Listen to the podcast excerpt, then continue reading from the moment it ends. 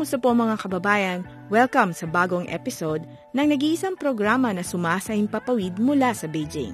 Tampok ang kwento ng tagumpay at pagpupunyagi ng mga kababayan nating namumuhay dito sa China.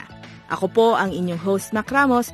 Welcome sa programang Mga Pinoy sa China.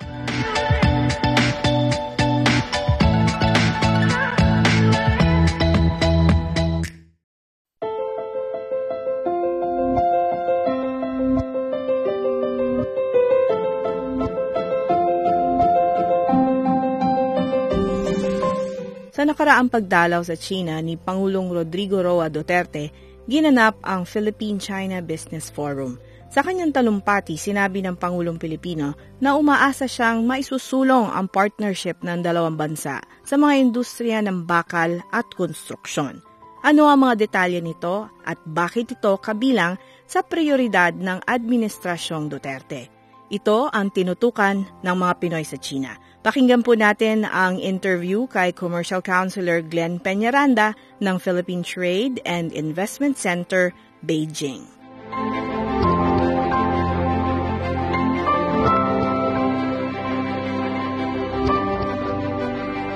Sir Glenn, thank you for joining mga Pinoy sa China ngayong hapon. Mm, maraming salamat din po sa pagkakataon na makasama ko kayo ulit. Opo. So, ang ating pong panayam ay ginagawa po natin matapos ang ikalimang pagdalaw sa China ni Pangulong Rodrigo Roa Duterte. So, ano po sa tingin niyo yung pinakamalaking bunga ng pagdalaw na ito?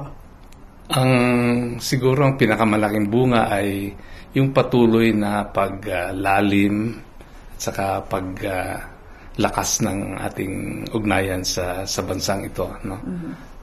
sabi nga ni ambassador na ang ang relationship natin ngayon with, with China ay nasa isang antas na na pwede na tayo mag-usap kahit na yung mga problema natin no? And I think that's a sign of the maturity of the relationship.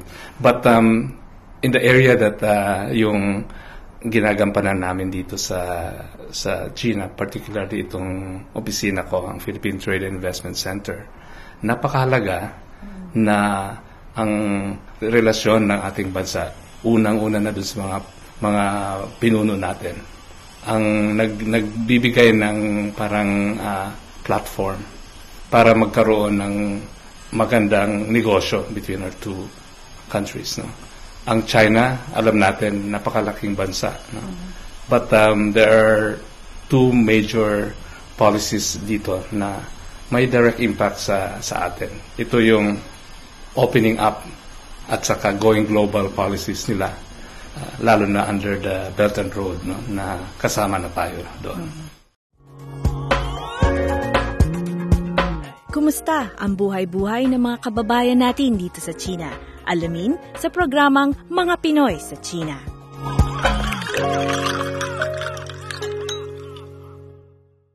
At nabanggit nyo nga po yung pag-inam din ng relasyon ng Pilipinas at China at ang kapwa mga leader ng China at ng Pilipinas ay nagpahayag po ng kanilang kahandaan na isulong pa, higit pang isulong ang ang ugdayang ito sa pamamagitan po ng kalakalan, ng pamumuhunan at doon po sa business forum ng Pilipinas at China, nagtalumpati po si Pangulong Rodrigo Duterte at kanya pong sinabi yung ilan pong mga areas of cooperation na pwede pong pasukin dahil marami mm-hmm. na pong mga areas of cooperation oh. sa kasalukuyan. Mm-hmm. Pero uh, isa pong particular na industriya ay yung pong construction. Mm-hmm. Tama po ba yan? Tsaka po yung steel and iron industry. Ang ugnayan natin ngayon sa negosyo sa, sa China ay parang nagtutugma dun sa mga priorities natin. No? Mm-hmm. Sa Pilipinas, meron tayong yung sa DTI, meron kaming innovative, inclusive industrial strategy na where we have uh, identified mga priority sectors. No? Nakikita natin na halos lahat no? nagko-converge yung pareho tayong priorities. And, and this, I think, really demonstrates na ang dami pa nating pwedeng gawin. No?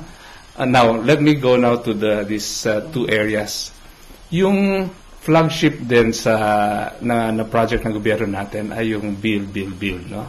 Sabi nga na kailangan natin bigyan pansin at saka ang gobyerno ngayon ay naglalagay ng maraming pera para ma-improve yung infrastructure.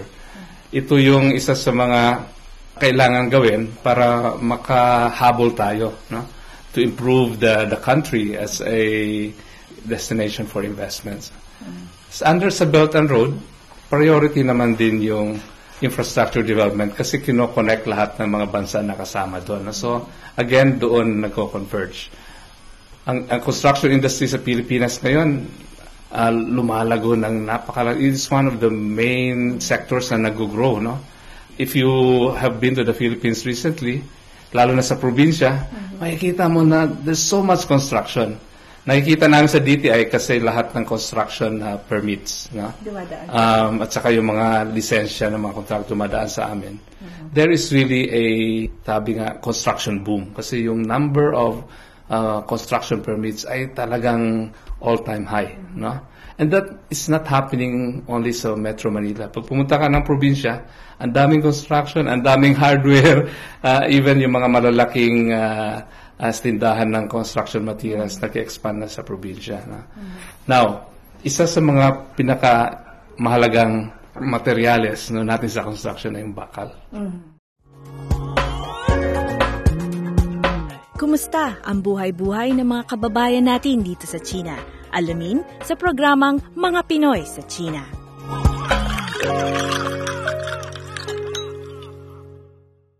Marami na po mga areas of cooperation sa kasalukuyan. Pero ah, isa pong particular na industriya ay yung pong construction. Tama po ba yan? Tsaka po yung steel and iron industry. Oo. Ayan, himayin po natin yan. So, una po Oo. muna yung construction industry. Oo. Pag lumalaki yung ekonomiya, tumataas din yung demand for for uh, steel. No? And in fact, in our bilateral trade with China, isa ito sa mga dahilan dahil may trade deficit tayo sa China. Kasi nag import tayo. And I, I just checked the data.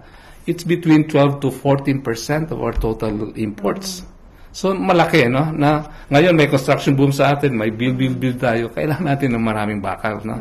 So, with this project, magkakaroon ng Pilipinas for the first time ng integrated steel uh, manufacturing facility. Okay. Through this investment, no, magkakaroon ng ito, no, yung mga hot rolled coil, which is the basic material now dun sa mga flat products na kailangan natin paggawa ng kotse, mga appliances, no, and then of course yung mga steel bars and so on, no, madagdagan yun. No. So, napakahalaga and um, the the investors um, are keen to to start the project as soon as possible na no? Kasi in fact may mga kausap din tayo iba pang investor. Na banggit din ni Secretary Lopez so yung Panwa Group that is also very keen to start no? Based on the dun sa studies ng BOI that the country can take one or two integrated steel mills no? Kasi yung yung Panwa naman parang iba yung mga produkto na gagawin niya no? so But uh, nevertheless, it's very important. Kasi ang hindi lang construction, no? Yung may mga programa tayo sa automotive, no? Um, may mga programa tayo sa mga appliances, no? As a growing economy, people now start to buy all these things, no? So, pag meron na itong basic na raw material, then pwede na tayong gawin yung iba pang mga produkto. So, we're moving towards industrialization na. Yes, yes, yes. Leaving behind agriculture. In- Um, in- hindi in- naman. ang, ang agriculture, uh, kasi marami sa mga Pilipino ang umaasa doon. No? I mean, kasi agriculture is the rural areas. Um, so, kailangan din natin uh, uh, bigyan pansin yun. And I think the appointment of uh, Secretary Dar no, is very much welcome. And there's a lot of optimism now sa sa industry na um, hopefully maka, makabangon na yung agriculture. Kumusta ang buhay-buhay ng mga kababayan natin dito sa China? Alamin sa programang Mga Pinoy sa China.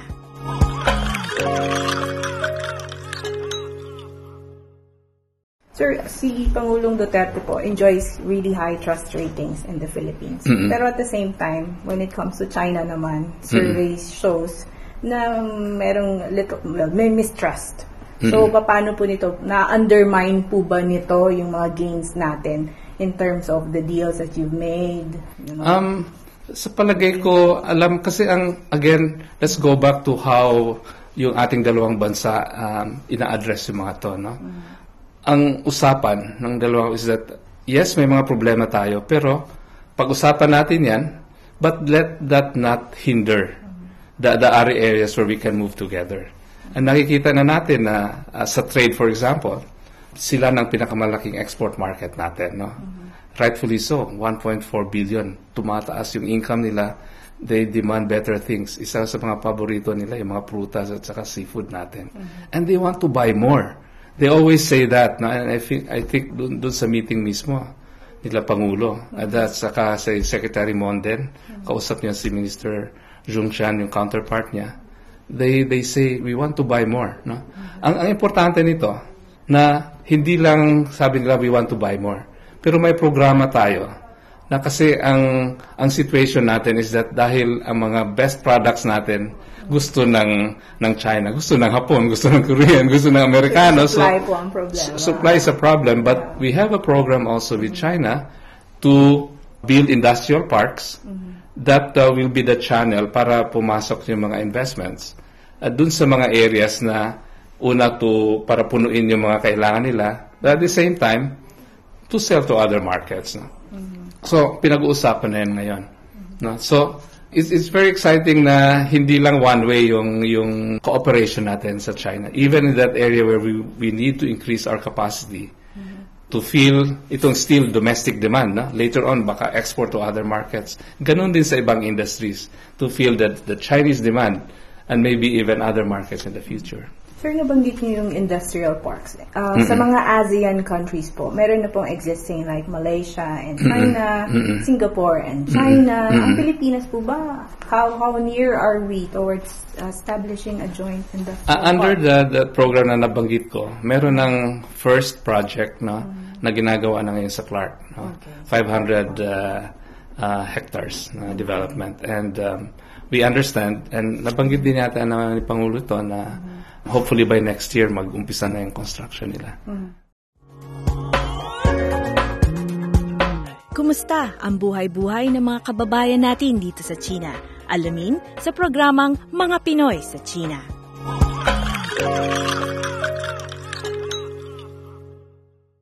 Ang China po ngayon nagbukas ng free trade areas.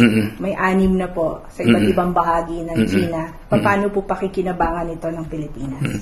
Nang, nung nakita ko nga yung balitang yon, actually, Mac, ano eh, 80 na. Yung anim na in-announce last week, dagdag lang yon sa dati, no? Now, kasi ang mahalaga yung free trade zones. Kasi sabi ng, ng China na itong free pilot free trade zones, ito yung parang demonstration on their opening up, deepening the opening up, no? So, sa laki kasi ng China, hindi nila binubuksan kaagad yung buong bansa, kundi namimili sila ng area. Mahalaga itong information na to kasi pag we we encourage our exporters to deal with China, no? Of course, they say China is very big. Saan tayo mag-uumpisa? So, ngayon, alam na natin na doon ka mag-umpisa sa free trade zones kasi doon ang liberalization na na gusto ng China and that will be the initial points where the the goods will come in, no? So, pag-aaralan din natin 'yan and then we'll see how we will take advantage of uh, these free trade zones to push more of our exports. Sir. So, Commercial Councilor Glenn Peñaranda, maraming maraming salamat po at mabuhay. Maraming salamat din, Mac. Mabuhay din kayo.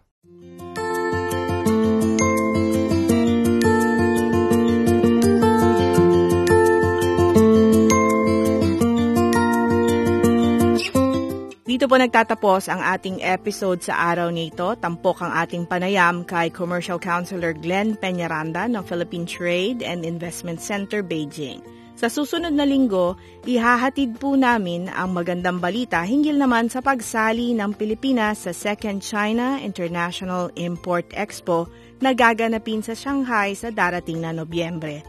Ang episode na ito, kabilang ang marami pang mga interviews tungkol sa mga karanasan ng ating mga kababayan hinggil sa pagtatrabaho, pamumuhay, pag-aaral at pamamasyal sa bansang ito ay maaaring makita on demand sa websites na filipino.cri.cn at sa filipino.cri.online.cn. Sa social media, abangan po ang paglabas ng latest episode sa Facebook page na CRI Filipino Service at official Mga Pinoy sa China Facebook page. Sa ngalan ni Vera, ako po si Mac Ramos. Maraming salamat po sa inyong pakikinig.